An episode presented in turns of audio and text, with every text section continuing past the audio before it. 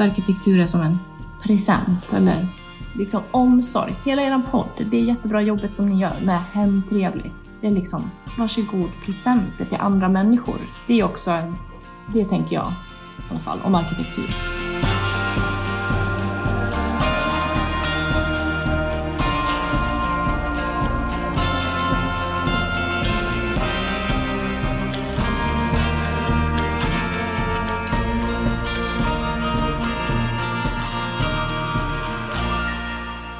Pernilla! Hej! Hej! Vad roligt att se er. Ah, Jag måste direkt har harkla mig, för jag har inte pratat så mycket känner jag. la, la, la, la, la, la, la. Vet ni att, det här vet inte du Pernilla, men under en period eh, så hade jag slem i halsen länge. Jaha, så Kattis och jag en hel höst. Jag hade liksom ett glasrör som jag satt och, och bubblade vatten i för att jag hade träffat Jill Johnson i, hos, i, i studion på Nyhetsmorgon och då tipsade hon mig om att man skulle gå runt och blåsa i ett glasrör för att eh, mjuka upp stämbanden. Okej. mm, det höll du på med Men, hela eh, förra vintern ja. Ja, och, och Kattis sa att det var tics och jag sa Ja. att det var slem. Och sen så försvann det i alla fall till våren och då tror jag det var slem. Okej. Ah, Men eh, varmt välkommen till podden Pernilla V Norén. Tack. Ja. Roligt att vara med er. Ja, det är så kul. Vem är du? Jag eh, är arkitekt eh, och bor i Borlänge. Och är också född i Borlänge. Eh, Ja, Vi måste ju avslöja för, vi, vi måste avslöja för alla lyssnare att vi liksom gjorde ett misslyckat eh, inspelningsförsök igår. Så att det här är liksom tagning två. ja, så det var jättebra jag kände att jag var så himla seg igår. Att bara, ja, för att det är så svårt att berätta om sig själv. Så att nu gick jag liksom bara, jag är arkitekt, jag, Jag- bor i Borlänge, Ja, jag ja, är 40... mycket bra. Eh, hur många år är jag? 41? du är född 82, det vet Och, vi. yes. Ja. Bästa För det årgången. som hände i, igår egentligen var ju att vi frågade, men du, vi kom liksom när vi skulle fråga om var du kommer ifrån och så, så hamnade vi direkt i förlossningen av dig liksom på något sätt. Eh, det var kul, men det blev då, jag brukar inte bli tyst, men jag visste inte vad jag skulle ha för följdfrågor. Men, eh, Nej, verkligen. Man men du får är ju inte bara också en grafisk bild på lilla Vad sa du Pernilla. nu? Förlåt. öppnade. Nej men man får Ah, liksom en väldigt ja, grafisk bild Mm. av lilla Pernilla som ligger Just det. Ja, där. Fint. Ja. Mm, trevligt. men, men du är inte bara arkitekt, du är också mamma. Jag är också mamma, precis. Du är ju också författare, både ro- roman och eh, fackboksförfattare.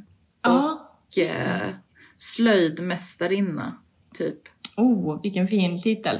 Ja, men eh, precis. Det låter ju som att det är lite spretigt, men eh, det är ju arkitektur i alla de bitarna för min del. Så till och med romanen är, var liksom ett sätt att beskriva så här, en samhällsbyggnad, alltså en, så här, att tänka kring samhällsbyggnad. Och slöjdboken som eh, ju gavs ut här i vår, det är också en slöjden är som en arkitekturpedagogisk metod så att allting har liksom för mig är samma. Ehm, så, Här är ju, eh, eh, vill jag bara sätta ett varningens varnande finger för om man har svårt för arkitekter så bör, allt det här du säger nu, de här sista orden, Ja. kan man väldigt lätt känna så här. Mm, alltså nu stoppade jag fingrarna i halsen.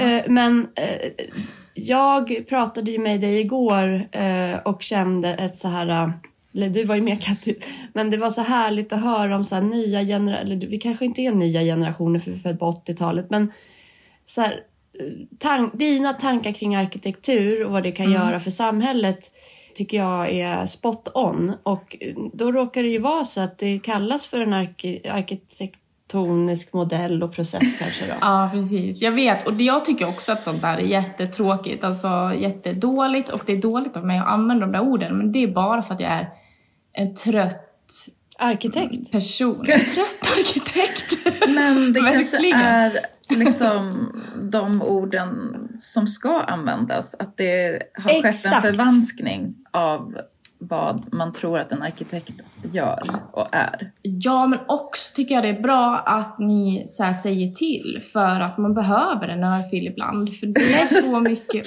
ord. Elin, tycker- Elin är ju en örfil mot alla arkitekter.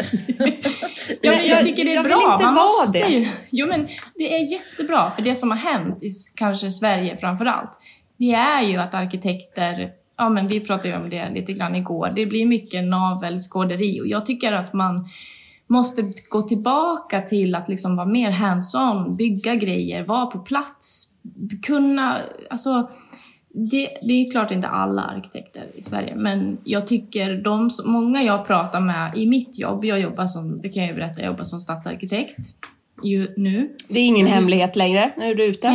Nu är det, nu är det precis. Jag jobbar på kommunen och det och är liksom, eh, är verkligen kommun, det är inte glamoröst eller så, mm, eh, men det är väldigt kul att jobba som arkitekt på kommunen för det handlar så mycket om arkitektur eh, på flera nivåer. Det är inte bara liksom att så här, eh, ja men som det kanske då man kan ha, ja det blir ju kanske, kan ju bli ytligt då, då ett ytligt yrke. Om man, och det kanske inte är något fel i det, men det behöver inte vara det. Men hela, Ehm. hela världen och Sverige i stort eh, behöver ju samhällsansvar på något sätt. Att Mm. alla eh, expertis, alla kårer ska gå samman och göra det på riktigt. Och där, jag tänker för mig, jag associerar liksom Borlänge till Ikea, för vi har ju sommarstuga där i Dalarna, och Kupolen och eh, Mm. Knark. Ja, Just exakt. det. Just det. Det var ju våra, Ja. båda vår association. Borlänge, Ja, det pratade vi lite Ja, om du känner också. Ja. Ja. Eh, nej men och då tänker jag så här, hur, hur kan arkitektur eh, eh, liksom... Det finns exkluderande och inkluderande arkitektur. Så att exempel på exkluderande arkitektur är ju typ en parkbänk som det inte går att ligga på därför att det är ett eh, armstöd i mitten. Mm. Det, det tycker jag är otrevligt. Det är främlingsfientligt på något Och jag sätt. tycker Det känns ju- som att det är ett plåster. Ja, verkligen. Eh, och jag tycker ju att där jag bor i Hökaringen, det är verkligen liksom någon slags omsorgsfull arkitektur där, där de bostäderna som byggdes för liksom människor på väg ut i samhället från missbruk eller vad det nu var. Ehm, där det finns väldigt liksom vackra detaljer. Det finns liksom en värdighet, ett människovärde. Mm, som inte bara är flum. Nej. Utan man tänkte ju där då att det spelar roll att den här miljön som man är i, den påverkar dig, kanske både din självbild och liksom förhoppningar om livet. Mm. Det, sen är antabus säkert jättebra också, eller vad de nu får, men alltså, man ska inte ringakta de olika elementen. Ja, Nej. precis. Alltså, ja, men absolut. Det är ju dels apropå antabus då, man får ju göra vissa saker långsiktigt och vissa saker måste göras mer på en gång. Och då tänker jag att arkitektur är ju en, det som ger ramarna, alltså ehm, möjligheterna att va, känna sig eh, delaktig på en plats till exempel. Och att det är så tydligt också att polit, den, den politiska Alltså politiken speglas så tydligt i arkitektur. Så i de husen som du bor i, Kattis, där är det ju supertydligt vad, vilken politik man hade då. Och eh, till Borlänges försvar kan jag säga att vi har alltid haft en väldigt eh, tagit ett stort socialt ansvar socialt. Eh, vilket ju medför vissa saker, men jag tror att har man en vad ska man säga då, kalla dålig arkitektur så kan man hantera det sämre. Eh, Och har man liksom en bra arkitektur och då kanske bra får definieras av att man har en grundinställning av ett människovärde, att alla människor är lika mycket värda. Och eh, sen är det ju klart att det är en del saker som måste hanteras eh, väldigt direkt, men, men jag tror också när det gäller Borlänge att det är Alltså rent statistiskt var det ju farligare att bo där vi bodde innan. Vi bodde 15 år i Vasastan. Och, men jag var inte rädd att bo där heller. Liksom. Man kanske inte heller märker av brott på ett sätt. Eh, alltså sånt som begås i hemmet och, och liksom vilka olika typer av brott som finns. Men, men Borlänge har ju precis som alla andra så kommuner och städer jättemycket mer problem nu tror jag när det gäller men integration och delaktighet och sådär. Men eh, det där är ju, det som Borlänge kan ju vara symboliskt för Sverige egentligen. För Sverige beskrivs ju liksom i världen just nu på ett sätt som jag tror många av oss inte känner igen. Därför att jag i alla fall har nog en lite förlegad bild av vad Sverige är om vi tar liksom eh, tempen här och nu. Mm. Men det betyder inte att det är det Sverige är. Liksom. Eh, Och jag tänker att det är samma lika med, med Borlänge. Från att någon tog ett beslut om att så här, vi öppnar våra hjärtan och vi måste öppna våra gränser och ta emot människor som flyr från, för, från liksom krig och att deras hem brinner till att vi x antal år senare har massa problem. Där är det ju verkligen tydligt att arkitekturen då till exempel spelar roll. Och det är ju det som Borlänge och Stockholm och Haparanda och Malmö har problem med. Ett, ett av alla problem. Va- vad jag menar med det? Jag menar alltså att vi, det har inte funnits tillräckligt med, det finns inte tillräckligt med jobb eller integrationspolitik eller bostäder. Vi har inte ens tillräckligt med bostäder till alla oss som föddes i Sverige eller eh, någon annanstans och kom hit senare. Liksom. Men ett en annat spår i det här är ju också att den arkitektur som har tagits, liksom byggts från 80, 90, 2000-talet i Sverige är ju ful. Varför har vi och ful också arkitektur? dålig kvalitet. Alltså att man ser att Mm. det är så här billiga material som, och konstiga experiment så att det börjar mögla. Och, alltså att det, Ja. det känns inte omtänksamt. Nej, jag tror, att, jag tror att det där går hand i hand. Att man känner att någonting är fult inom citattecken för att det känns som att det kommer gå sönder. Att det är inte byggt för att hålla i hundratals år utan det är liksom byggt för att kunna säljas och sen spelar det ingen roll. Precis. Och då är det kapitalismen som är problemet. Nej men jag tänker att det är så, här, det är så stor skillnad. För det- på 20-talet i Vasastan då till exempel, där byggdes det ju fruktansvärt mycket. Jättestora projekt.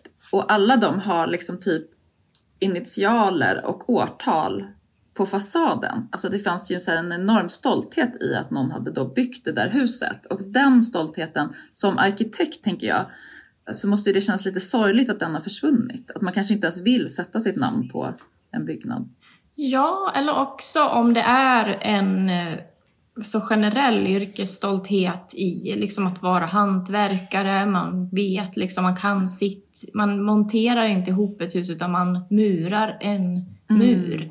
Alltså, eh, det tycker jag är en skillnad i att man också som arkitekt är en person som bara väljer ut produkter och sätter ihop istället för att man bestämmer att vilken, eh, vilken typ av rum ska det vara? Hur ska man känna när man är här? Och sen kanske produkterna får vara liksom ett hjälpmedel. Men nu handlar det kanske mer om, jag ska, om jag ska vara kritisk mot arkitekter så blir det mer att man är en person som väljer ut produkter.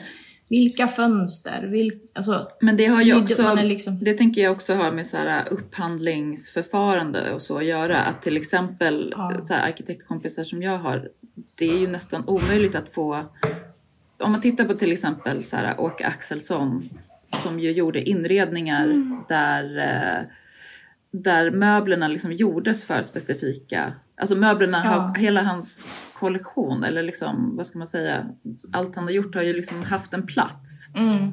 som det har skapats för. Typ. Sortimentet, all, all, Hela hela, hans sortimentet. sortiment av produkter. Exakt. Och så, för att jag tänker att inredningsarkitekter, inredningsarkitekturen hänger ihop liksom med eh, arkitekturen. Men, men att nu är det nästan omöjligt att få rita in någonting för att man måste kunna liksom, det ska upphandlas och det kommer alltid kanske vara billigare att köpa något som är made in Ja. China eller något. Ja, verkligen. Absolut att upphandlingsbiten är en utmaning. Också hur duktig är folk på att upphandla? Alltså det är ju jättesvårt att, eh, att göra det så att det blir bra.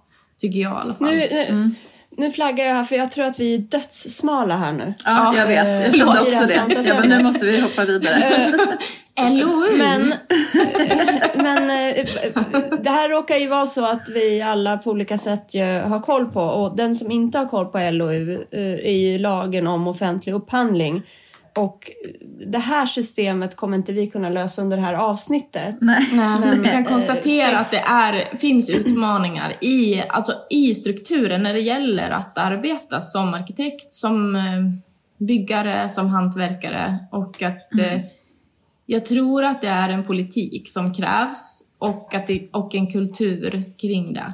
Kunden har ett Ja, ansvar. Alltså absolut. privat eller offentlig. Alltså kunden har ett ansvar att förstå att arkitekturen spelar roll. Alltså fördelningen av pengar och att arkitekten inte ska komma in för sent i projekten utan vara med med den där kunskapen om vad god arkitektur kan, hur det kan påverka människan. Det är viktigt att det kommer in tidigare.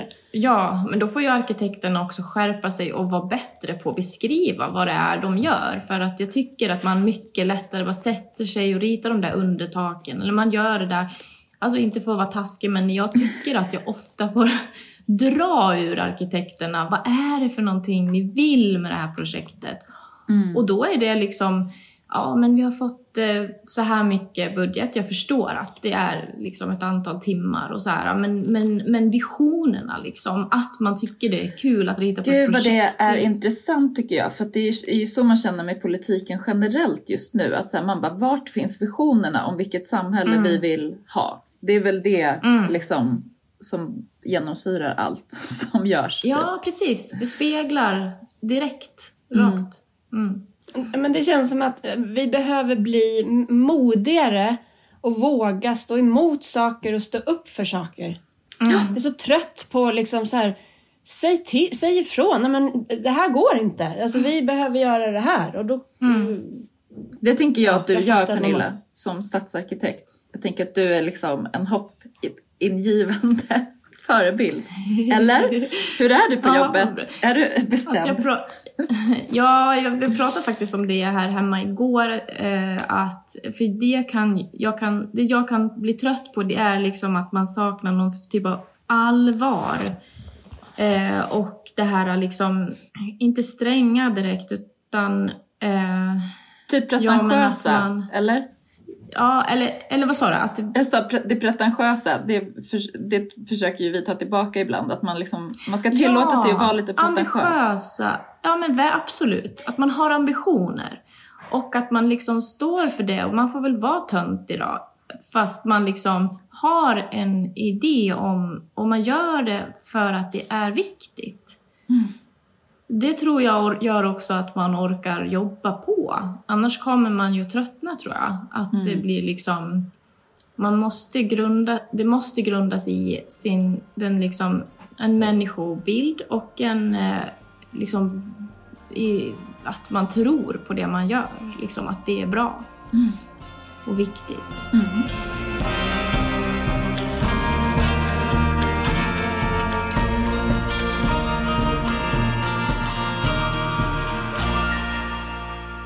Apropå liksom arkitektur och boende. Jag är så nyfiken Pernilla, för jag går ju alltid i så flytttankar.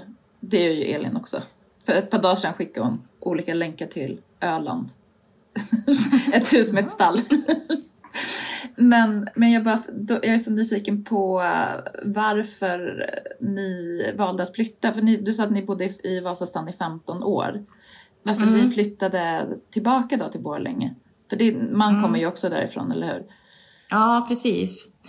Ja, vi bodde, jag älskar Stockholm jättemycket. Jag tycker att det är en fantastisk plats. Vi trivdes jättebra i, i Stockholm. Eh, men eh, ja, precis. Jag är ju född i Borlänge och mina föräldrar bor här. Gustav är född i Borlänge och hans föräldrar bor här.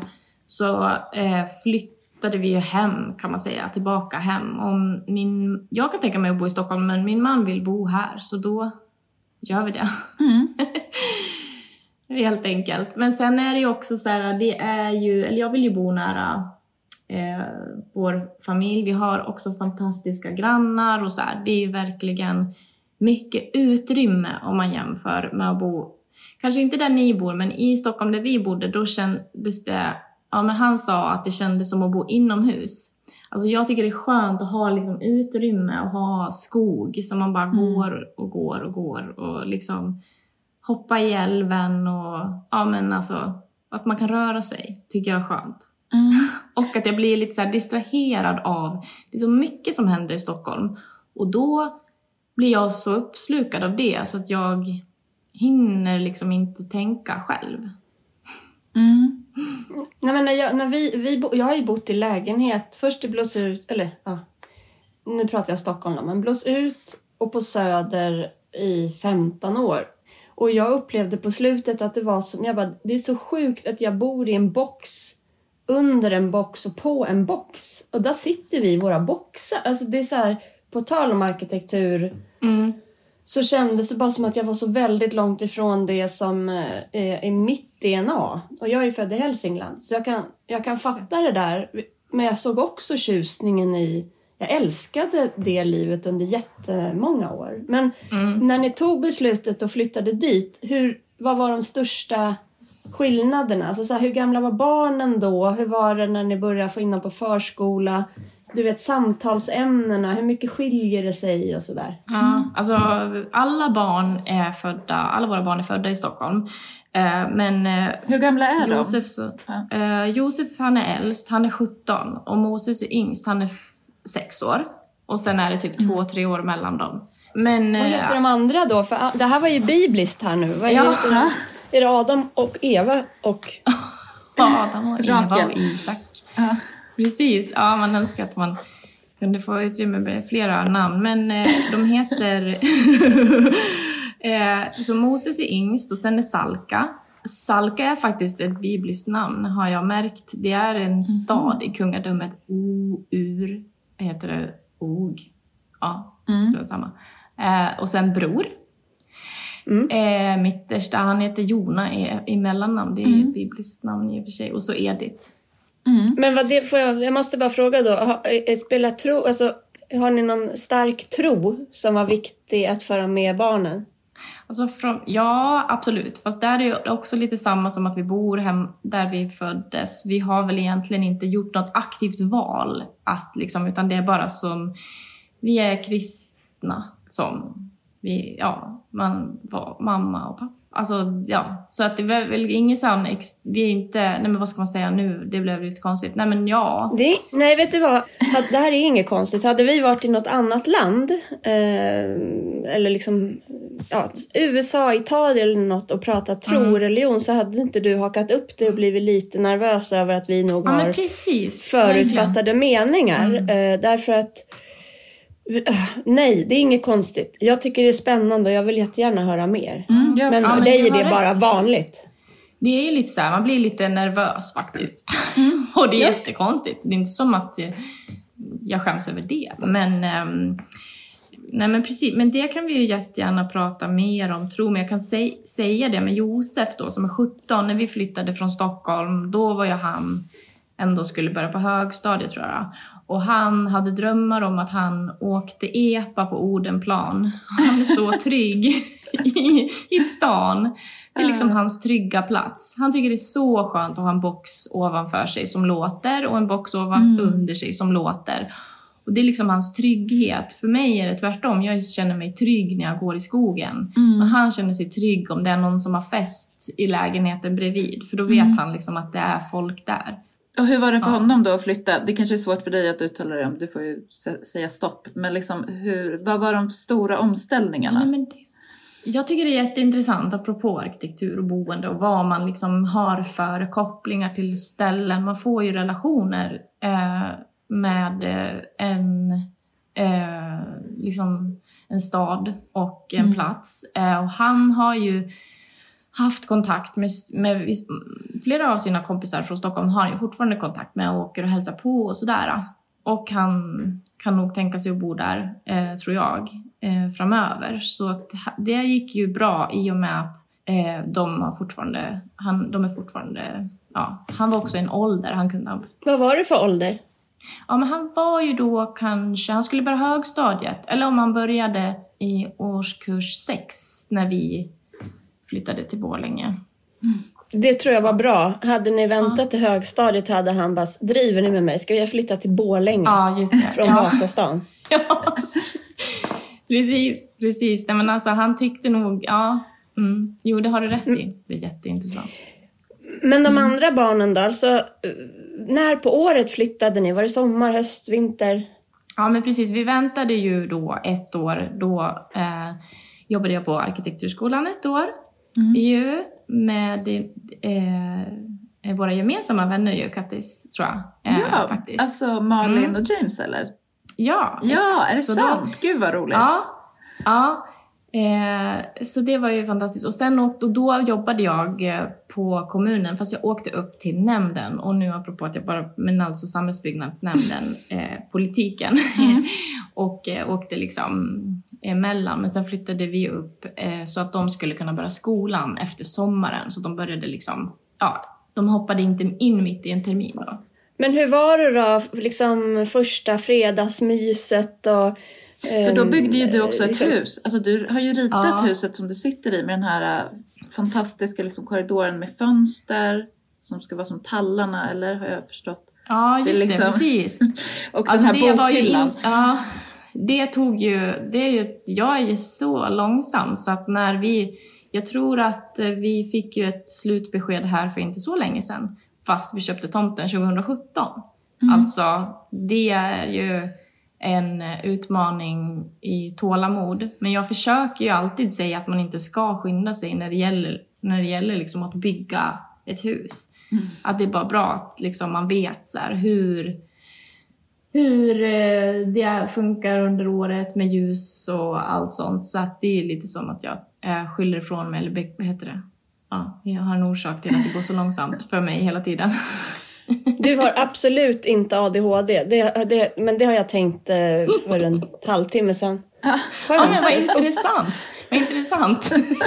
Uppfriskande att träffa långsamma personer som reflekterar. Ja, ja men det är jag, precis. Alltså jag, ja, jag känner ju mig långsam för att jag eh, vill göra så mycket grejer som jag tycker att jag inte hinner tänk, med. jag tänker din hjärna är så snabb så att allting blir långsamt i paritet till det. Typ. Ja, men det blir liksom så att man hinner ju inte, ändå inte göra så mycket och det är stressande i mitt huvud.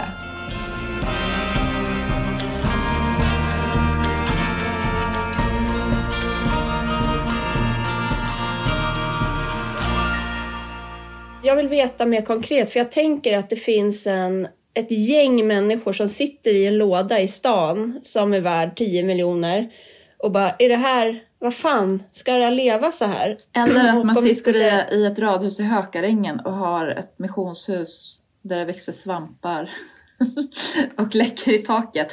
Eh, men att det liksom finns... Men ta oss, man, kan, man kan leka med tanken att det finns ett annat liv där man kanske skulle vara liksom fri från bolån och eh, ha lite större frihet generellt då för att man har ekonomisk frihet. då vill jag liksom veta, hur var en eh, fredags... Eller liksom så här, det är fredag, ni bor i Vasastan. Hur såg en sån helg ut? Och sen så hur ser det ut? Hur, hur var det där i början? Liksom, hur, vad var de stora skillnaderna? Specifikt. Ja, ja, precis. Jag upplever det ju som att då på helgen, så om man ska gå iväg, alltså har man större, det är olika tider i livet också, men så, och så här tyckte jag det var just då. Att i Vasastan så var man tvungen att legitimera sin existens genom att köpa saker hela tiden. Eh, och det är mycket reklam i stan liksom. Och att det var så här, ja nu ska vi gå ut, då packar vi ihop oss allihopa och så blir det liksom ett projekt att gå till Hagaparken som ju är en trädgård, eh, inte en skog liksom. Och jag älskar Hagaparken, det är inget ont mot Hagaparken. Men... Och nu kanske det är mer att man, alla sköter sig lite själv liksom. Någon cyklar iväg och gör något och vi, jag och eh, min man kanske tar eh, och badar bastu och badar i älven. Alltså det är mycket mera... Det låter som att det är så bra för relationen. Ja, ja, jag tror det. I alla fall eftersom att han inte vill bo i, i Stockholm. Men jag tycker ju som sagt om Stockholm mycket och jag tycker ju om de där husen också. Apropå hantverk. Alltså, det är ju fantastiska hus. Men eh, Gustav, ville han flytta? Ja, Han ville flytta. Han Ja. vill bo i, i Borlänge. Han vill inte bo i Stockholm. Just Nej, men, så då var det ju en perfect... Alltså då hade ni ju ingen konflikt mellan er, eller? Nej, precis. Nej, nej. Nej då. Det är väl mer att jag gärna vill bo i, ja men som jag skrev till dig, att jag skulle gärna bo i Paris också. Eh, och jättegärna i Italien. Ja men Gotland låter, eller Öland var det, det låter nice. Alltså jag tycker ju att det är Men jag kommer ihåg det, för att jag har ju frågat dig om det här då i DMs tidigare när jag har fått de här skoven. Och bara så här, varför ska vi bo här och inte ha råd med något? Och liksom, man känner sig ofri just också för att jag håller på att starta upp så mycket olika saker som man känner att jag Mm. måste ju jobba så mycket för att ha råd att starta upp de här sakerna. Mm. Eh, och jag kommer ihåg att du, att du skrev till mig då så här. Jag saknar nog inte Stockholm så mycket, men jag saknar Paris. Alltså att det är så här, om du tänker på Ja. storstaden så, så är det liksom inte Stockholm utan då är det kanske Paris eller någonting annat. Ja, precis. Alltså det, det är väl kanske så, så som jag har tänkt nu på, på senare tid. Liksom. Mm. Nej, men jag vill höra mer om liksom omställningen just för barnen och så här, hur hittade de kompisar? Hur, var det svårt att komma in i skolan? Vad pratar ni om på föräldramötena? Liksom, hur är grannarna? Eh, Mm. Hur mycket liksom för... Alltså jag kan ju verkligen känna, och det här får jag ju skämmas för, men jag har fördomar lite grann om ja, hur folk eh, ute i landet är. Förlåt alla lyssnare. Röstar alla på SD i Borlänge? Ja men precis, nej, nej, nej precis. Nej men alltså det har ju varit socialdemokratiskt i Borlänge i, i urminnes tider liksom. Eh, men som jag sa, vi har tagit, eller Borlänge har tagit ett stort socialt ansvar. Eh, och eh, i Vasastan, det var ju ingen, det var ju liksom den mest segregerade platsen jag varit på liksom.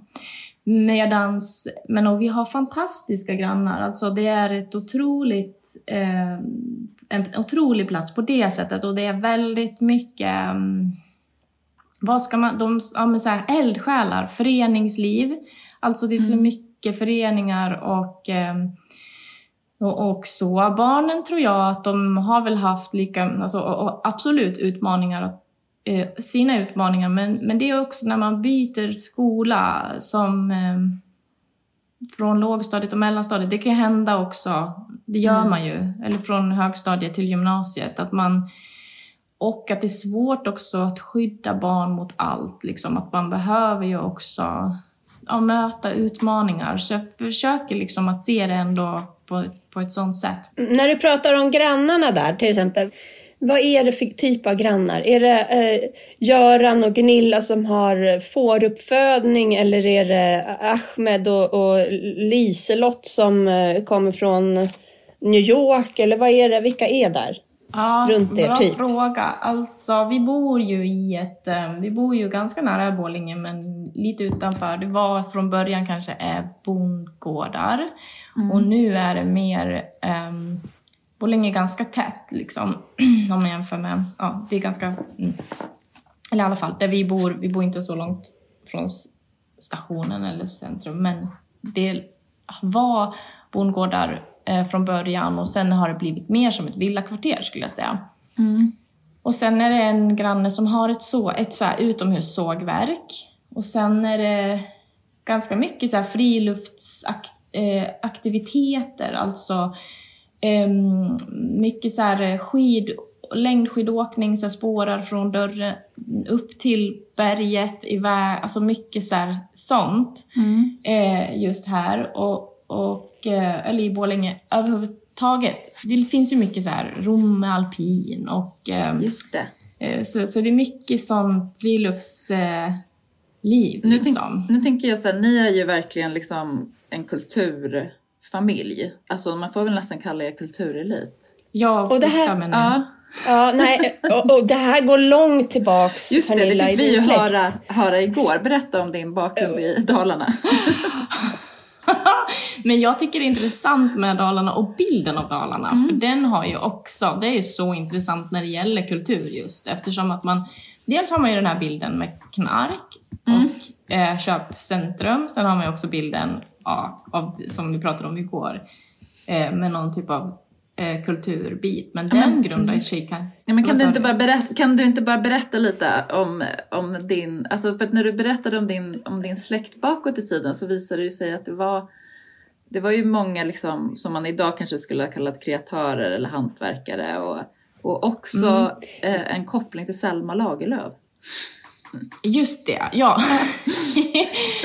alltså mina, mina mormor, mor, min mormor morfar, farmor och farfar jobbade med hantverk har jag kommit på liksom i efterhand. Alltså eh, Borlänge har också en textil eh, industri. Man hör ju mycket om den, liksom stål och papper, men det finns också en, så här, liksom, en textil eh, eh, sida som är jätteintressant där de jobbade. Och, eh, och jag, som var det morfar, han var ju inte från Borlänge från början, men han jobbade i Värmland och då var, han var ju kock och eh, lagade Selma Lagerlöfs begravningsmiddag. Det låter ju också som att han, det, det känns väldigt länge sedan, men han var ganska gammal faktiskt, när han fick mamma. Men ja, Ja men och jo, din men- mormor, vem var det? Någon håller ju på med minkpälsar typ. Ja, men precis, de hade ju en, min farmor och farfar hade en eh, päls, jobbade i en pälsaffär. Körsnär. Körsnär. Körsnärer var Ja, de. det var precis, körsnär. ja. Så de alltså sömmerska och ja, jobbade med att sy pälsar och eh, det var väl kanske inte som att de var en någon eh, alls, eh, det var ju arbet, absolut arbetarklass. Det är väl eh, män Men det är ju också att idag är hantverk igen eh, upplyft Ja, kultur. som eh, Precis, det ju kultur. det. Ja, just det. Ja, Så det är ju, intressant. vi förflyttar ju posi- liksom vad som är status eh, och att eh, då jobba med eh, hantverket, då var inte det status, då var det ju den som ägde, ägde butiken eller jag vet Just inte, det. fick leverera till NK kanske då, eh, som handelsmännen. Ja. Men en annan fråga jag har, varför är, för jag, jag var uppe i Hälsingland, i Lingbo där jag är ifrån, det, det påminner mycket när du pratar nu om det här med föreningsliv och så, jag bara jag var på en middag där, en söndagmiddag med liksom min eh, barndomskompis eh, och en hemvändare och hennes föräldrar och svägerska. och då pratade vi allt ifrån när hennes mamma flyttade till den här byn, eh, att det liksom var typ mobbning för att hon var från Stockholm, alltså hur många år det tog. Och hon, min kompis, är liksom ordförande i typ alla föreningar som finns där. Eh, Från midsommarklubben till eh, fotbollsklubben till... Eh, alltså, det någon, finns någon hantverksklubb också. och det jag skulle komma till är att det är som enormt många vackra hälsingegårdar som är så här rika eh, i arkitektur och Eh, Utsmyckning vad, vad ska man säga? Po- ut, precis, pondus på något sätt. Och sen så finns det, det är så segregerat även i arkitekturen. Eh, och eftersom du är arkitekt, så här, vad, hur skulle man, har du någon quick fix på hur man bygger? Bygger ihop ett samhälle fin- typ.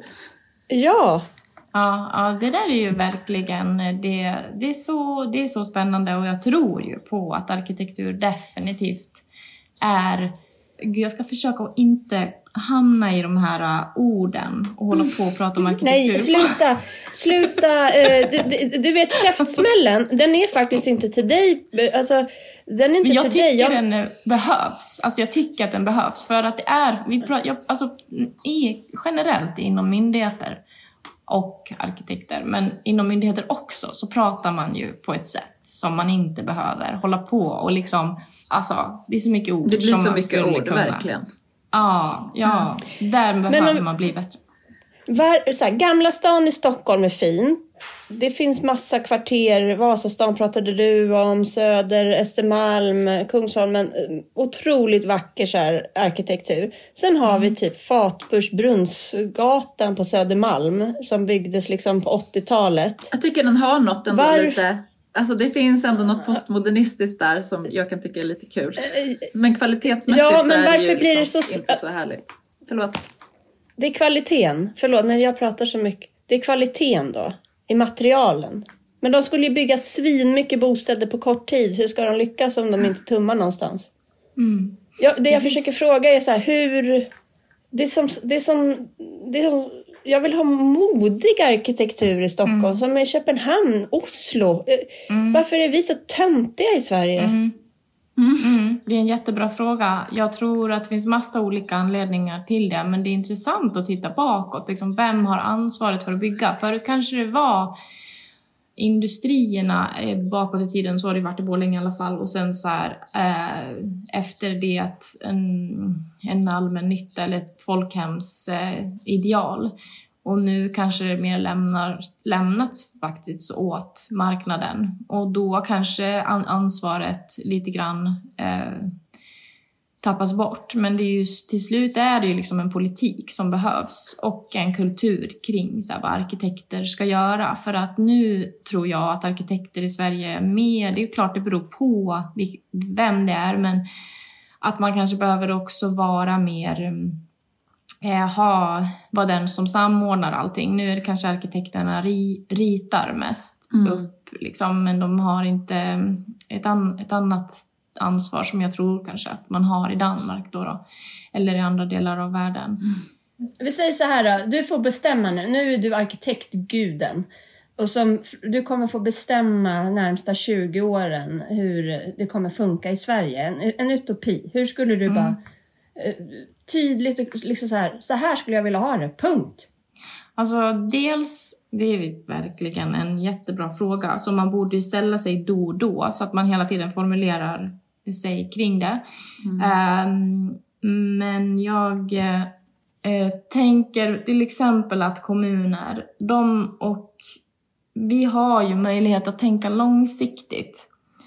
Eh, att man måste göra det. Och det eh, finns väl vissa riktningar som ja, att man ska tänka långsiktigt. Men jag ser, ser väl kanske inte heller, och som jag var gud då, då som du sa, då skulle jag ju helst vilja förbjuda det här att ehm, man kan tänka så kortsiktigt att det inte ens går att liksom laga en spis med en del.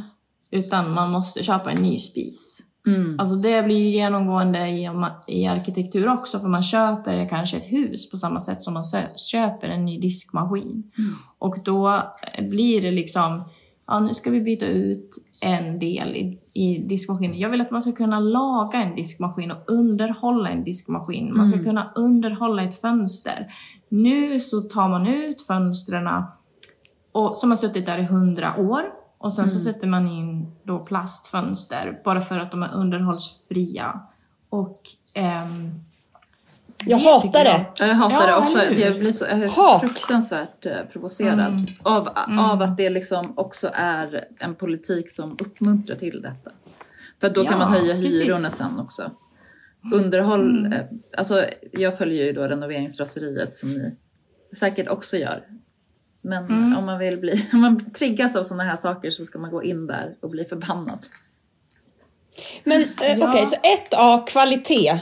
Du, eh, dålig kvalitet och att det inte går att reparera saker. Det skulle arkitekturguden eh, Pernilla stoppa först av allt. Ja, jag tycker att man ska ha ett förhållande till byggnader på det sättet att det är inte en produkt. Alltså det är ett, eh, det är liksom en, ett fönster är ett ljusinsläpp och en utsikt. Liksom. En öppning i en vägg. Eller ett tak. Eller ett golv. Men det är inte en produkt. Så det ska liksom inte ja, eh, och, därför, och också med det att man kan underhålla det. Också att någon vet hur man underhåller det. För nu känns det som att jag en, man ringer och vill liksom reparera en diskmaskin men ingen vet hur man gör. Så känner jag i alla fall. Tycker inte Det är sjukt! så? Min mangeljävel gick sönder. Jag, Mm. jag försökte ju laga den. Först försökte jag hitta någon som kunde laga mangen. Mm. Eh, Det var ju, det skulle kosta så mycket pengar för att jag behövde Mm. typ skicka den liksom till månen. Eh, Och de var inte ens säkra på att de kunde den modellen för det finns en miljon modeller på marknaden. Inte för att det behövs utan en miljon olika företag vill tjäna pengar. Eh, Och det är inget fel att tjäna pengar, vi behöver pengar för att kunna bygga samhälle. Sen så började jag öppna den där själv liksom eh, och kände att jag kan ju inte riktigt mangelkonstruktionen. Men man Ja, såg men det lät farligt. Det, det var inte rocket science, det är en kallmangel. Eh, Det är någon flärp som bara, pappa hade kunnat fixa det där. Han hade fått in någon annan flärp. Ja. Eh, och ett, att inte jag kan det. Alltså, vi är så långt ifrån kunskapen i så många frågor själva. Alltså, förr så fällde man timret till huset som byggdes så man fattade åt vilket håll virket skulle stå så det inte skulle komma fukt in typ. Vi vet, Nu sitter det någon som är svin förmögen och beställer allting eh, och hinner inte, tiden är så knapp så man hinner inte ens ta vettiga beslut typ. Det, det är sjukt. Och vad skulle jag säga om det? Att, jo, jag vill ha en reparatör av manglar. Ja, ja, och jag tycker så här att man ska eh, skala upp det där. Eller jag tror att det där går att skala upp och applicera liksom på Precis. I hus. För det känns ju som jag att Tror. skala upp är så nyckeln till allt. Alltså använder man ordet skala upp, då kan man kanske driva igenom något. Så det är ju positivt i så fall. Ja. Mm, mm, mm. Och, och det är en grej som ger mig... För det är två saker som gör att vi inte ska flytta till Öland. Förlåt eh, Erik. Eh, vi har haft eh, några dagar här där han var överlycklig att vi skulle bli grannar. Men eh, det här är en fantastisk, ja, fantastisk liksom, gård på eh, Öland som är byggd på 2000-talet. Men, men alltså som 2020, alltså 2000, det här seklet. Men som har eh, verkligen en karaktär och är en plats. eh, Men vi ska inte flytta dit av massa anledningar. Och det ena är, det var det du var inne på Pernilla, det här med barnen och, och att byta skolor och så här, det är en otroligt stor eh, grej för barn. Och det är skillnad för er som flyttar till Borlänge för det är på ett vis ett safeguard för att ni kommer därifrån. Ni vet lite vad det är ni liksom... Ja, ni skulle flytta, flytta till Öland. Ja, det var bara några dagar här nu. eh, För att jag hittade... Men för visst bytte ni skola väl också, fast i Stockholm? Ja, de, de flyttade ifrån Stockholm hit till Saltsjöbaden och bytte skola. Och jag skulle säga att det tar typ två år att landa på riktigt för alla. Och den pusselbiten, det är så otroligt värdefullt. För precis som du pratar om att de alla gör saker lite här och där så, här, så, så är deras liv mycket friare. De bara meddelar att nu är jag där eller nu är jag det eller jag, jag cyklar till Sigge. Det är det ena. Och det andra är, eller tre saker då. Det andra är ju att vi trivs så himla bra i det här huset som vi har faktiskt, vi har gjort det så som man ska göra. Alltså, vi- alla besluten, alla materialen, det är jag stolt över. Och det tredje är att det bor ju många människor här som har möjlighet att påverka. Och jag tänker att jag, jag har större... På, jag, jag, det är dem jag vill påverka på något sätt, de runt mig. Ah, jag fattar. Du har Som en gerilla. in där och... Jag bara... ja. En hälsingland... En hälsinge... Eh, Galning. tjej. Vad heter det så? här. Dan. Nej men, eh, galning. Nej men, nej men, eh, nej men jag vill liksom, det som finns på landsbygden och i, som är gamla Sverige, jag vill ha in det i det vi har nu. Ja, men jag tänker på Mm. just det här föreningslivet. Att det verkligen är så här ett levande föreningsliv. För det Mm. känns det som att det liksom har man knappt tid med. Alltså typ att folk outsourcar att stå i kafeterian. Alltså att man hyr in någon typ på fotbollen. Så är det ungefär. inte här. Jag tror Alltså inte det här, är de det är heller. så men... engagerade. Ja, det är bra. Nej men alltså, det, det är faktiskt något som jag, tror, jag känner mig hemma i. Det är ett otroligt rikt föreningsliv. Vi kom ju typ på i april, nej men mars, att oj, det är värsta spåren på golfbanan då. Men eh, skidspåren eh, som är preppade, de har skiduthyrning, liksom lång, vanliga långfärdsskidor. Ah. Alltså det, det, är, Ja. det är idrott överallt. Den största aktiviteten i Saltis är skidbytardagen. Då, då samlar man och byter skidor. Aha, För alla smart. äger ju sin utrustning såklart. Ja, men gud vad smart att dela på den. Ja, nej men så det, det finns ju massa sånt här också. Det är det här polariserandet man måste komma, jag måste påminna mig om att komma ifrån. Liksom.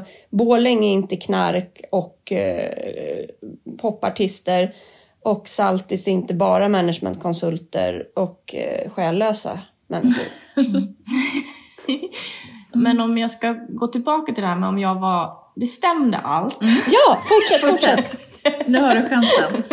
Den gillade hon! hon bara, den, där, om ni nu vill veta. maktgalning. Nej men jag tänker på att man, om man kan tänka långsiktigt och ehm, att man, jag tror att alla människor vill hjälpa till och att man har, eh, att den grunden som handlar om liksom att, ja, särskilt nu kanske man är eh, rädd om alla barn, tycker jag i alla fall, i världen. Att man ser till att alla får en trygg uppväxt och att, man kan, att alla får gå i skolan, alla får eh, cykla till skolan på ett tryggt sätt och att man kan ha frisk luft och rent vatten. Alltså de grundläggande bitarna. Och det tror jag faktiskt, men det kanske är taskigt, men jag tror att det är kvinnliga egenskaper som har de här omsorg och omhändertagande, alltså om man ska prata om arkitektrollen. Att man kan jobba mycket mer med de eh, egenskaperna och att, att man som kanske kvinna har ganska bra koll på, Och på det där. precis, Inte kanske. Där, där tänker jag också att kvinnan har ju ett perspektiv som mannen inte har och det är ju att, att man är otryggare i det offentliga rummet till exempel. Alltså Ja, att man har ja. andra ögon på allt på något sätt. Mm. Även fast det är väl män som slåss ute på, på torgen, jag vet inte. Men Men, men nu är det väl jämställt mellan hur många som utbildar sig till arkitekter mellan könen? Ja, det är det. Eh, Så om det är om nog- 30 år kanske eller om 30 år kanske vi ser eh, effekter av det i, i, inom arkitekturen då? Mm, och då hoppas man ju att det går åt den riktningen så att det inte blir så att alla kvinnliga yrken får här lägre status utan det blir tvärtom. Ja, för arkitekter i Sverige får liksom helt plötsligt tillbaka sin status som en roll som kan leda stora projekt i rätt riktning. Liksom. Ja, vi kanske behöver en Angela Merkel. Ja, Va? Det känns som, alltså skit i politiska åsikter, men det känns som vi skulle behöva någon nog. Ja, alltså. Har ni Jag hört Markool? Markoolios mamma har gjort en jullåt. jag har inte hört den. jag ska lyssna på den. Jonas, jag skulle gärna vilja, när vi rundar av det här avsnittet, att du spelar Irmas jul. Eh, och jag tar på mig om vi får någon slags anklagelse för att eh, sno någon konstform.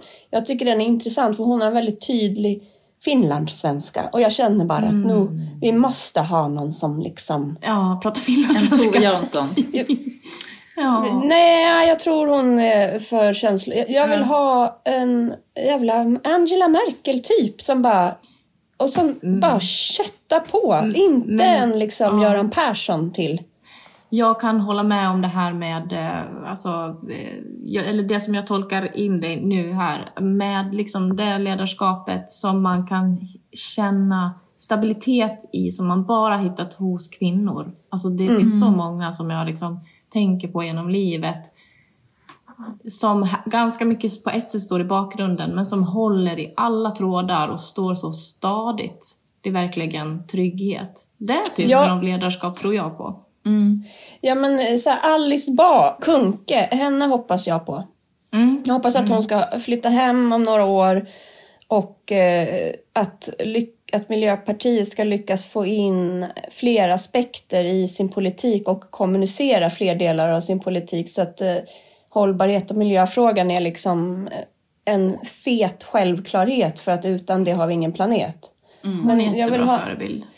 Ja, eh, men beh- vi behöver något med kraft. Alltså nu, jag, jag struntar i liksom par, partipolitik just nu. Vi behöver en, en stabil regering och en stabil liksom, ledarskap. Vi har inga ledare i det här landet.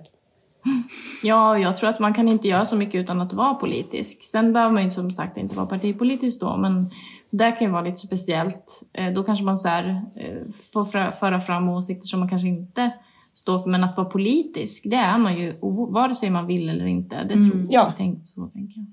Jag med. Men jag menar så här, eh, är jag det eller är jag det? Skitsamma, sluta vela så här. eh,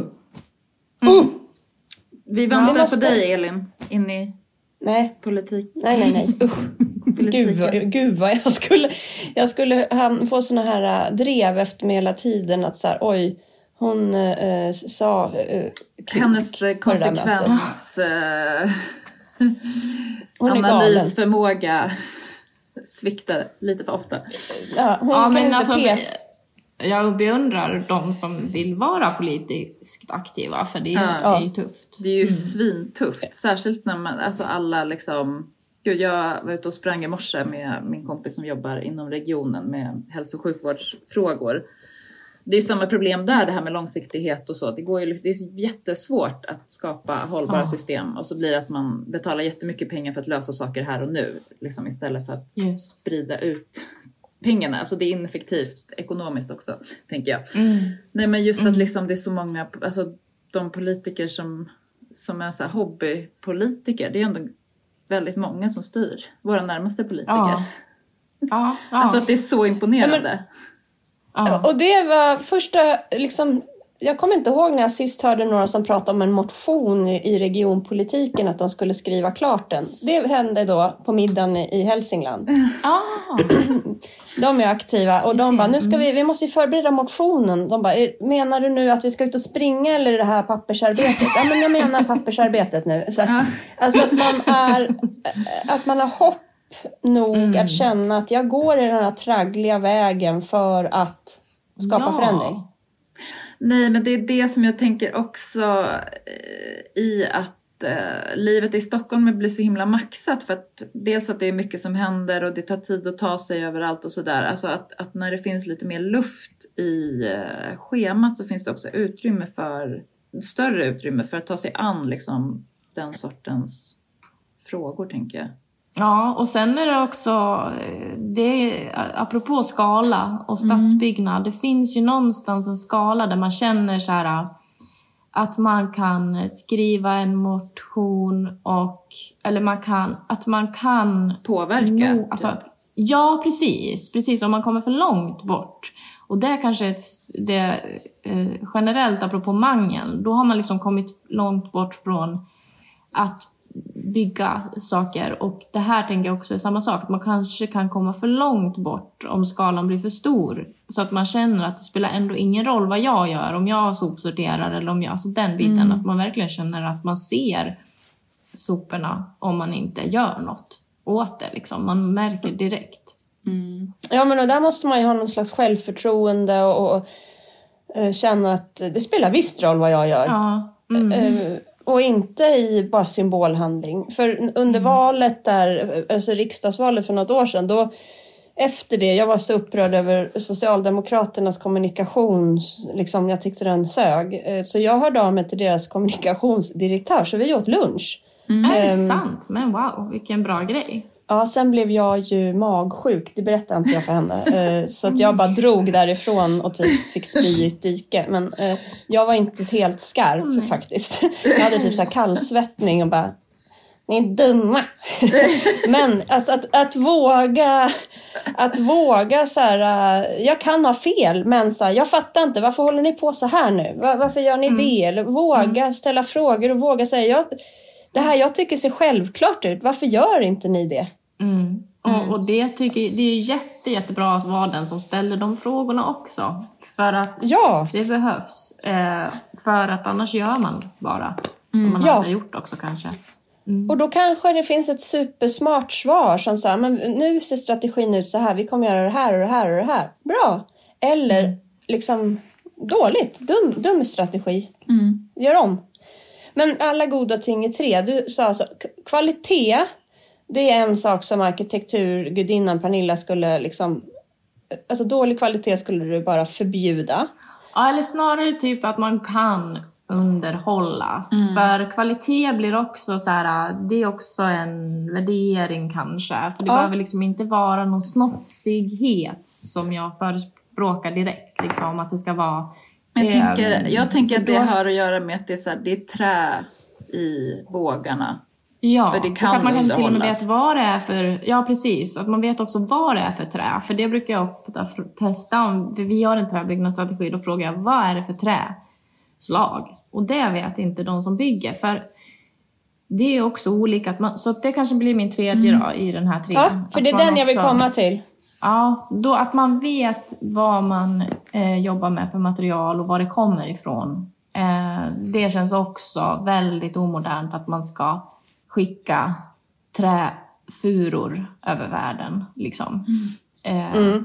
Och att man, eh, och då, det hänger ihop med att man kan eh, underhålla och ja, så. Och barnen. Underhåll, barnen ska må bra och ha koll på var materialen kommer ifrån. Mm. Ja, men de tre grejerna absolut är ju jätteviktiga. Men barnen, men också, ja, ja precis, det hänger ihop allting. Hur tänkte du? Men också, ja, du, du, var det igår eller var det idag du pratade om poesi? För där skulle jag faktiskt vilja lägga in, för att jag känner att jag blir för eh, mycket... Jag tänker också att poesin är jätteviktig. Där kan jag hamna... Det blir mycket funktion när jag pratar nu, hör jag. Men jag tycker också att det finns en stor del, apropå det här med tro och andlighet, i arkitektur som är superviktig. För den, den liksom nästan hijackas av eh, en diskussion om så här fint och fult. Att liksom, men för jag tycker att arkitektur också har ett värde i sig, bara av att finnas, bara av att vara ett fantastiskt rum som är tomt. Det finns fortfarande liksom en poesi som är frånkopplat kanske med funktion.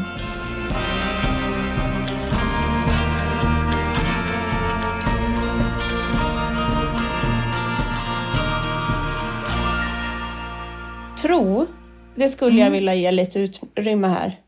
Mm. Kan du inte nu berätta då? Poesi och tro. Alltså det finns ingen arkitektonisk byggnad i världen, alltså ingen annan än kyrkan som symbol som ger mig mer som individ. Mm. Vad tänker du om det? Ja, men absolut. Ja, men alltså- Verkligen. Ja.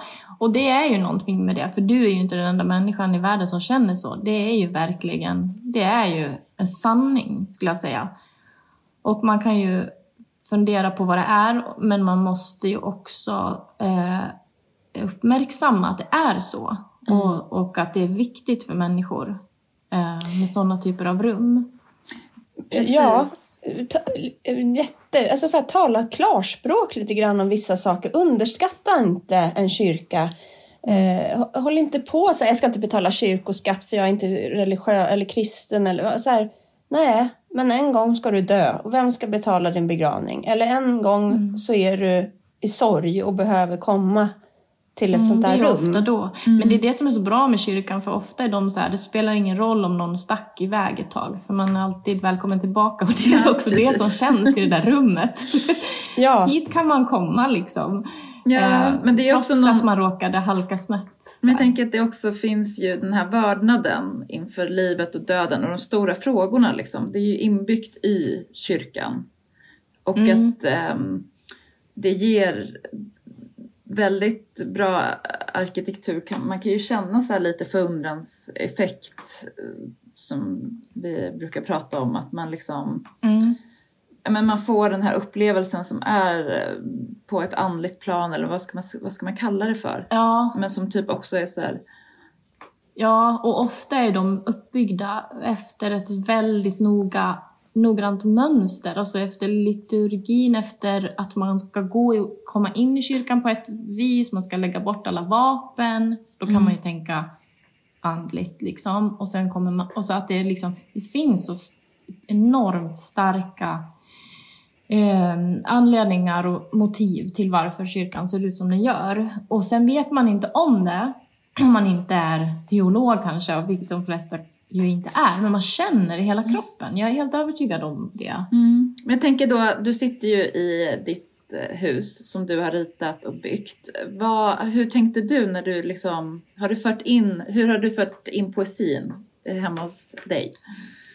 Ja, en sak som jag tycker eh, eh, hjälper ju, eller är väldigt väsentlig, det är ju platsen. Att platsen ska speglas i, i arkitekturen och det är lite därför de här rytmen i fönstren liksom kan påminna lite grann om trädstammar och sådana saker. Eh, sen är det ju liksom så abstrakt så det är ingen som kommer bara åh, det ser ut som en skog, för det gör det ju inte. Men det finns liksom vissa saker som jag, en känsla som man kan försöka uttrycka Mm. um, i en byggnad. Även om inte en byggnad är, en kon, är kon, ett konstverk, det tycker jag inte, men så får man ändå vara jätte eh, rädd om liksom poesin och hela tiden tänka att om man går här så kommer det kännas så här. Om man är i det här rummet då kommer det kännas så här. Så att man tänker sig in i situationen hela tiden. För det är också en sak som, jag, som jag, arkitektur är ju som en present. Om man ska rita någonting åt någon så är det ju att man tänker sig in i den situation och sen så mm. ger man det till någon. Det är liksom något fint. Det tror jag ska vara liksom i en kyrka. Då kanske det är att man liksom vill ge människor en trygghet eller en, en viss typ av känsla. Och, och även i era, era hus som ni bor i nu och förresten ska jag säga också grattis till er för er bok. Det pratar ju ni också jättemycket Jag tänker att boken handlar, er bok är ju också exempel på sådana liksom, presenter. När man har ut, liksom, att arkitektur är som en present eller liksom omsorg. Hela er podd, det är jättebra jobbet som ni gör med Hemtrevligt. Det är liksom, varsågod presenter till andra människor. Det är också det tänker jag i alla fall, om arkitektur. Åh, vad fint. Åh, nu blev jag helt rörd. Ja. Eh, när, jag, när jag åkte upp till Hälsingland där så det finns en sträcka mellan Ockelbo och Lingbo där eh, det liksom är tallar och så faller ljuset in från vänster eh, så att på asfalten så blir det liksom så här randigt. Mm. Och det, det är hela mitt DNA liksom. Ja. Så när jag körde upp där då innan helgen så, så när jag kommer där så är det bara så här... Mm, alltså, eh, jag bara jordas Så, ja, under den där alltså, det, där är sträckan. så, ja, det är så intressant hur landskap verkligen sitter i en kropp. Man, man, verkligen man, ham, den hamnar i kroppen. Ja. Men hur, hur, vi var inne och, för vi frågade ju där om barnens namn och sånt där och så kom vi in på tro och så eh, du, och så försökte du typ eh, lite försiktigt ursäkta att du typ är kristen. Eh, Men, men berätta du, om du känner dig bekväm, men hur ungefär är, hur kan du säga att du är det liksom? För jag säger att jag tror på något men vågar inte gå, jag kan inte, jag tror inte liksom Jesus gick på vatten. Så då, Ja.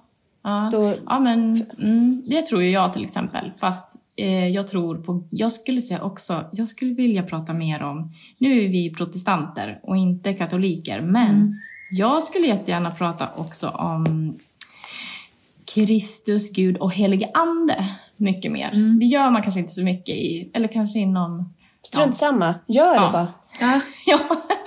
Och apropå atmosfär. Alltså heliga ande försöker hela tiden följa någon typ av röst. Varför ehm, liksom blev det som det blev och varför känner jag att jag vill göra på det här sättet? Att det liksom finns, jag tror ju absolut att det inte är en slump.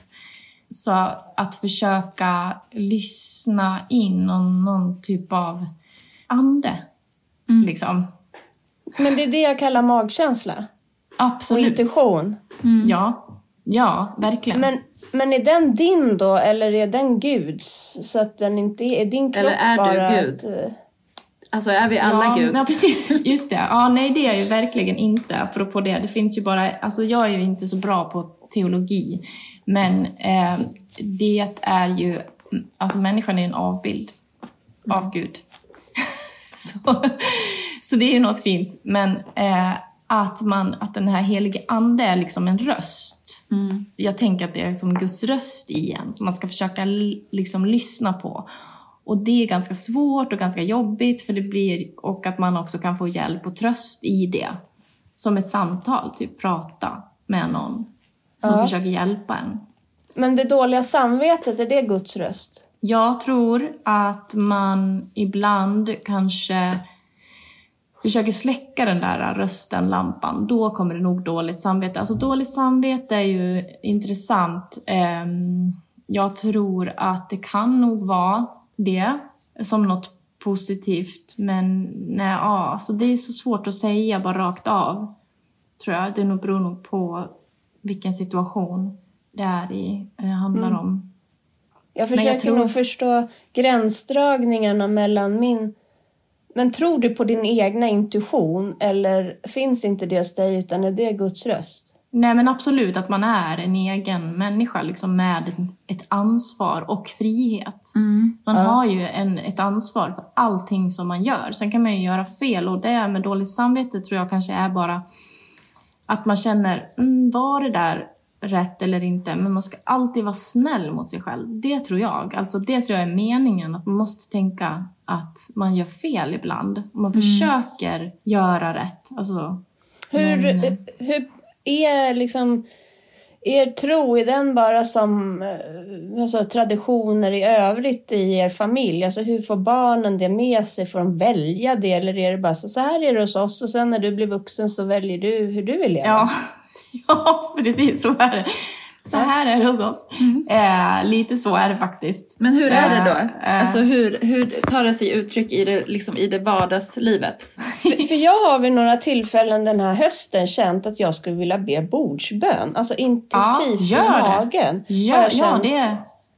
Eh, det började redan förra julen att jag ville läsa högt ur eh, alltså, Bibeln. Ja, ja. Men att, att det måste finnas något större än det här vi ser på nyheterna just nu. Alltså, eh, Det är liksom som ett hopp om Mm. människan och livet på något sätt. Eh, Men då, eh, då hade det ju blivit lite klyschigt. Liksom. Det blev ju lite stelt när jag läste där då. eh, På julafton. Eh, Jag vet att Kattis valde något ur Mumindalen istället, alltså Tove Janssons men, det, men jag tycker det är lite samma. För om du ska be en bordsbön, jag tycker det är en röst. Jag tror det är en röst. Jag vet inte. Men jag tror det är en röst som är så här. Nu samlas vi kring ett bord. Vi är tacksamma för att vi har varann. Och vi är tacksamma för att vi ska få äta mat. För det finns barn och vuxna förstås. Det finns människor i världen som, in, som lever under förhållanden där det är krig och det finns inga, ingen mat. Och bara den saken, man, då kan man ju liksom, om man inte vill... Alltså det är, den, det är det som är det viktiga. Det är liksom... Kring, Exakt det. Och det, Ja. det, det är bara det att eh, jag tror, de är så vana med mina olika grejer som jag hade bara, nej men på allvar, jag vill faktiskt det här jag tycker det är viktigt. Då hade de varit med på det. Liksom. Mm. Men jag tror att vi är många, det blir liksom så överdrivet eller pretentiöst eller så här... Ja. Ja, men Man blir precis. Och Obekväm, också, eller? också att det är så att man inte känner att man bottnar... Alltså, vi har behov av ritualer. Men vi har liksom Ja. ingen... Det finns ing, vi känner oss inte bekväma med kyrkan och kanske kristendomen eller bibelns ritualer. Mm. Och då är det så här svårt... Ja, men man bara är så Menar du sökande. vi eller du? Nej, Men jag tror att det är många som känner så. Jag, jag tänker att Jag det har med dig att göra det. också. Att du håller ju tillbaka nu för att... Alltså sen så kanske vi förklär det i liksom tacksamhet och självhjälp och allt vad det är. Liksom. Mm, mm. Och meditation, det är väl också Ja. liksom det här samtalet med typ Gud Absolut. på något sätt. Eller liksom Ja. uppkopplingen Ja. mot universum. Alltså man kan kalla det för, för olika saker. Men, men jag kan känna själv att använda just liksom det kristna språket eller, eller liksom de kristna ritualerna, att det känns liksom lite fejk. Mm, mm. Jag förstår. Alltså jag är ju super, eh, apropå att höra en röst, så jag är jätte, jätte attraherad av typ katolsk estetik. Jag tycker det är så fint.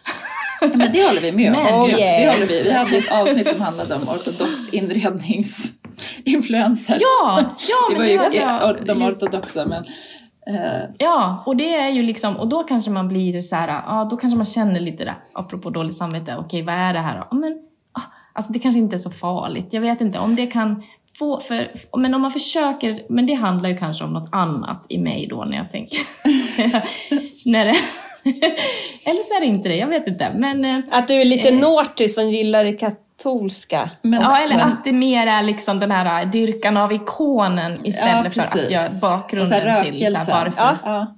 Men där, Ja, men där är det ju så här, min man Just är ju född i Polen. Så han är ju infödd egentligen i katolska kyrkan. Och där betyder ju den någon, där betyder ju den förtryck liksom. Och så här, ofrihet Just, på väldigt många mm, plan. mm, så att det är ju, alltså, han är ju extremt anti religion Jag och förstår. även hans Mm. Mamma. Ehm, Så att jag tänker att allting har ju också en... Man kommer in i de här frågorna med så himla mycket olika Absolut. bagage. Alltså man blir ju, ja, man blir ju inte fri från... Alltså man blir ju inte en god människa för att man är religiös. Liksom, utan det handlar ju om att man vill göra gott som människa. Alltså då är ju, man kan ju inte använda religionen som ett sk- säga liksom att man är god. Så är det ju inte. Man måste ju kämpa hela tiden, varje dag. Men jag är inte uppvuxen, varken jag eller min man är uppvuxen med att vi går i kyrkan varje söndag. Det kanske var liksom julotta och ehm, eh, bröllop och så. Men nu när jag och nu när försöker vi gå i kyrkan på söndagar och det är också för att det blir ett tillfälle att reflektera. För varje gång så är det ju liksom ett tema. Och alltid kan man liksom applicera. Det är typ som att gå och lyssna på en filosof en gång i veckan. Och så tänker man liksom alltid på sitt, eh, vad det nu är den veckan. Om, man, om det är att man liksom har det kan ju vara att man har sålt en lägenhet eller att man har varit och sprungit med en kompis. Det är alltid någonting som är just det. Och Det är liksom som en... Man får liksom en existentiell input eh, i liksom den här... Det är liksom ändå en hög nivå på, på liksom samtalet och det kan jag liksom sakna annars. Att, man, att det finns där. Ja, för när har man den höga nivån på ett samtal, på ett intellektuellt samtal? Eller få höra vilka i församlingen har gått bort? Precis, precis sådana saker. Ja, Vem har verkligen. dött här bland oss? Vem Ja. finns inte mer? Alltså, Ja. ja, nu blir jag sugen på kyrkan igen. Jag blev Ja, och också... sen kan man göra det på... man kan ju göra på det. Jag tycker, att, jag tycker i alla fall att kyrkan är så pass... Liksom, man kan gå dit och så på de villkoren man vill. Man kan ju känna sig lite dum ibland tycker jag. När man säger oj just det, man ska göra... Nu gjorde jag fel. ehm, Ja men exakt, det är det jag tänkte- försökte säga lite grann. Att, man känner, alltså att det känns lite fejk att man bara säger jag vet ju inte, jag bottnar inte i det här. Ja, Liksom, men, just man, men, Men- att man men- är nyfiken kanske. Man kan vara på studiebesök. Ja. Och eh, mitt tips är att gå på de här sinnesrogudstjänsterna. Alltså det, även om man kanske inte känner att man direkt har en missbrukarproblematik. Man kan ha problem med massa olika saker, men där är det ganska rörigt ibland på ett skönt sätt. Vadå, vart hittar man dem? Är det som i något kalendarium då? Ja, precis. Och då är det kanske framförallt om... Men för min man har brukat spela på sådana och då är det lite så här, man kommer och går lite grann. Det är inte någon som blir liksom Gud, förlåt. och sådär. Ju- Nu släpper vi Gud där lite. Jag måste bara, hur träffades ni? Du är alltså gift med Gustav från, Mando Diao. Borlänge. Från Borlänge. från Borlänge och Mando Diao. Ja, men vi träffades faktiskt på, en, eh, på Stiftsgården i Rättvik. Alltså fast vi, apropå Gud. Och eh, nu släppte jag inte Gud. Vad fint! Han är Ja. där. Ja, faktiskt. Ehm, fast vi bor, båda bo, kommer från Borlänge. Liksom. Men vi Ja. har varit ihop eh, mer än, liksom, längre än vad vi inte har varit ihop i våra liv. Så att, Hur typ, gamla var ehm, ni? När ni träffades? Jag, vi var eh, 18 och 19 typ. Så blev de popartister under tiden ni liksom Ja. från... Var du med Ja. före? Ja, jag var före. Var inte det coolt? Eller var det coolt? Eh, alltså jag tycker ju att han ska följa den här rösten och sitt hjärta. Så försöker jag liksom stötta honom i det. Men det har förändrats jättemycket. Nu jobbar han som lärare.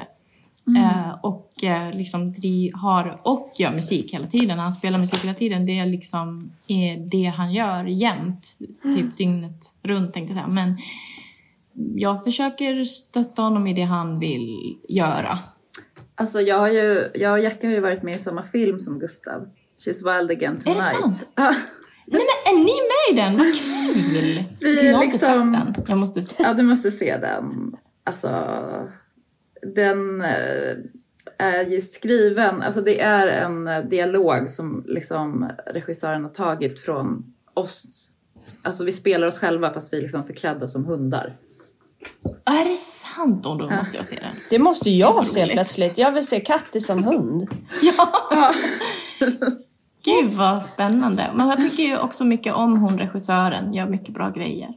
Vem är det? Alltså jag fick, förlåt Fia Jonas, Stina. ja men Fia-Stina, Sandlund, alltså jag måste gå och kolla på, jag blir alltid så osäker på efternamn. Nu kommer solen här. Va, men vad Mm. heter eh, regissören? Fia-Stina Sandlund heter hon. Sandlund. Sandlund, ja. Yes. Hon gjorde den här uh, Miss, alltså Fröken Sverige, kommer ni ihåg när det var så här stormning av Fröken Sverige? Uh, Ja. Mm. Det var typ då hennes första så här, konstnärliga uh, event, vad ska man säga? Hon blev känd då. Just det. Ja, jag kommer ihåg det. Mm. Och sen gjorde hon en trilogi, alltså hon utforskade Fröken Julie i tre varianter. Alltså både som pjäs på scen och sen så den här filmen med Shima Niavarani också. Och sen i någon till Ur ett variant. feministiskt perspektiv låter det här som. Ja, Mm, det är det. det är det. Eh, Jag är ju som alla andra eh, människor eh, mångfacetterad. Jag är ju alltså fröken Kalmar. Ja, du är Fröken det Kalmar, är det sant? Men gud vad roligt! Alltså, Eh, Men Elin. sen så... eh, Det gick så snabbt. Så sen när jag skulle på det här Euro, inte Eurovision Song Contest, det är någon annan tävling. Fröken Sverige. Men Miss World. Ja, Miss Fröken World. Du var ju Miss World. Ja. Nej, nej, nej, nej, stopp, stopp, stopp. Jag kan inte namnen. Jag sa ju just Melodifestivalen. Nej, utan alltså när det skulle bli Fröken Sverige, då hade jag nyktrat till och bara fy fan, det här, jag, jag föraktar allt med det här. Är det sant? det här hetsar, det här hetsar. Nej, men ni vet, jag har i alla fall Wow. som två, en jag har en klok, jordad O. Sen har jag en annan som liksom far runt. Och de, jag behöver båda. Men det var far runt som blev så smickrad av att jag blev stoppad på stan för det där. Eh, Och så bara rullade jag med i något sen jag var 19. Ja, men Men sen så bara, det här är emot alla mina värderingar och principer. Så jag, de hade ingen Fröken Kalmar det året. är det sant? Du, försök, du gjorde också som en liten sån Fia-Stina Sandlund-kupp. ja, precis. Jag bara, fuck you! Jag tänker inte gå i baddräkt, men vi kan ju prata liksom om eh, ja, likhet Om mellan köner och så. Ja. Ja. Om ni vill. Vad bra. Gud vad roligt.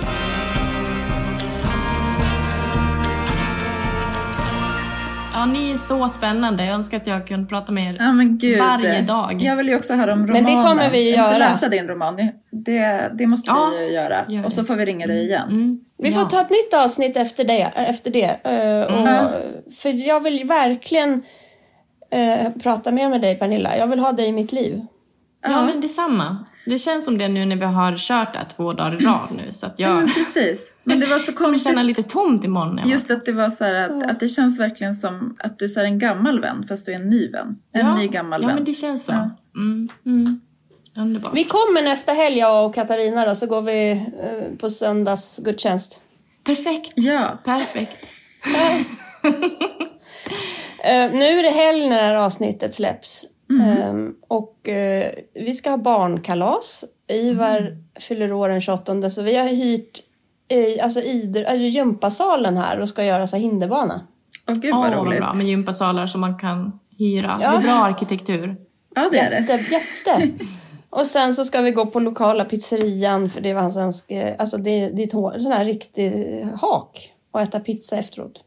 Mysigt. Det är typ det. Och så ska jag försöka vara med hästen dagtid så att jag ser. Det är liksom bara mörkt på morgonen och mörkt på kvällen. Gud vad härligt att ha en häst. Mm. Vad ska ni göra?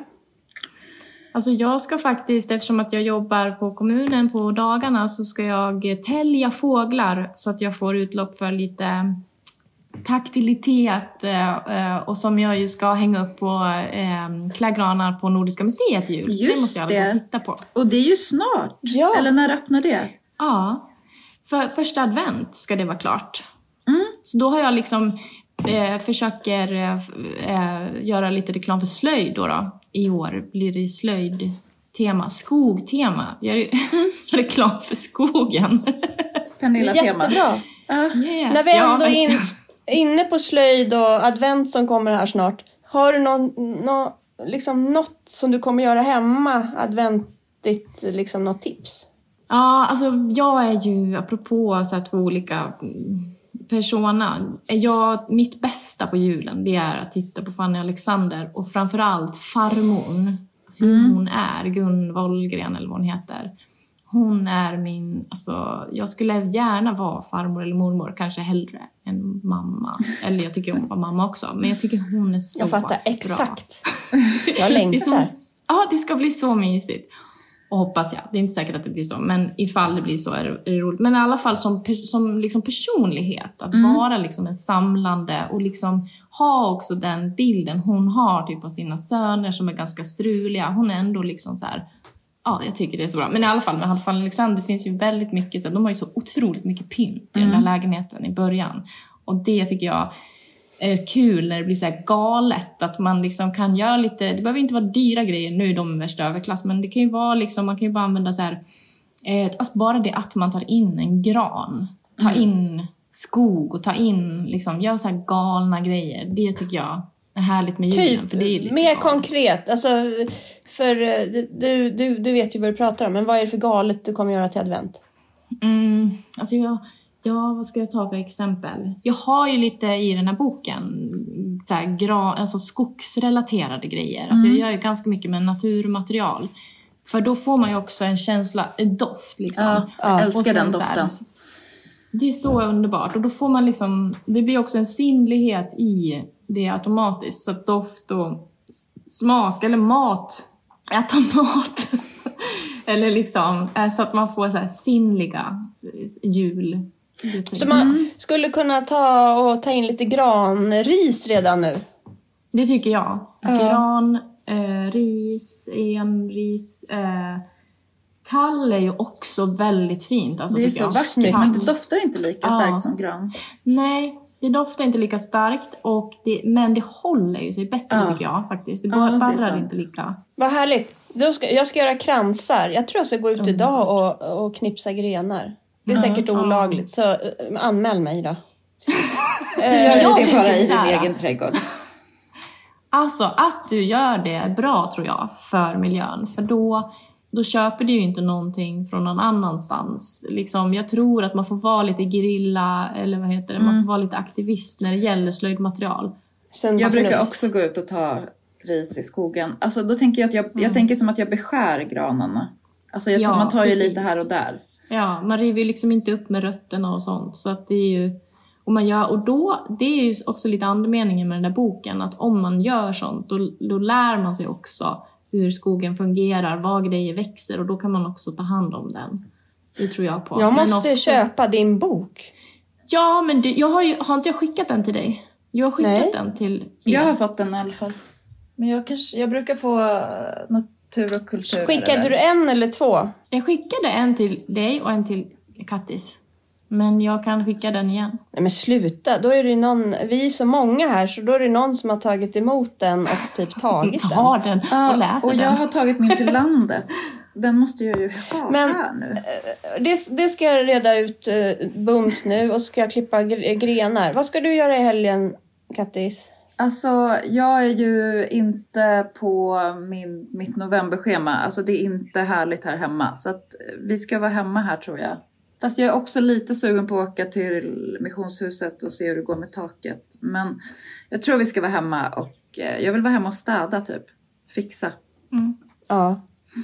Det, det, jag sa till Alex bara, han frågade mig i morse, hur mår du? Jag bara, "Eh, jag vill liksom storstäda. Han bara, men det är ju jättestädat. Jag bara, nej, nej, nej, jag, jag vill liksom veta att pluggen ri- ligger i rätt låda i garaget. Mm, Han bara- jag fattar. Okej. Men det är en känsla inuti ju. Men Ja, eh, det är det. Ja, verkligen. d- den vill jag, den vill jag, eh, där är jag. Ja, det, Ja, där känner jag att precis. kommer jag vara om några år. Typ. Alltså det är långt dit. Jag vill kunna använda Nej men det är en symbol. Ja. Jag kommer inte komma ner till pluggen Kattis, utan alltså jag, nej, alltså mitt, det är galet här. Jag, jag, jag förstår inte hur man kan säga att det är städat. Det är, man ser ju inte något. Men precis, ibland vill man göra sådana där saker som man känner liksom att man har rensat ett avlopp. Alltså den... Ja, det gjorde jag häromdagen. Det var så Ah, tillfredsställande. det, ja, det är väldigt tillfredsställande. Det var- det tror jag också är något. Det behövdes, kan man säga. Ja, och, och, men också att det speglar någonting som man kanske egentligen... Någonting in, inre som man känner... Huh. Exakt, precis. exakt det. Det är min värsta känsla En annan- faktiskt, när man går runt och känner sig Ja. så här lite, att man håller på att ruttna lite på insidan.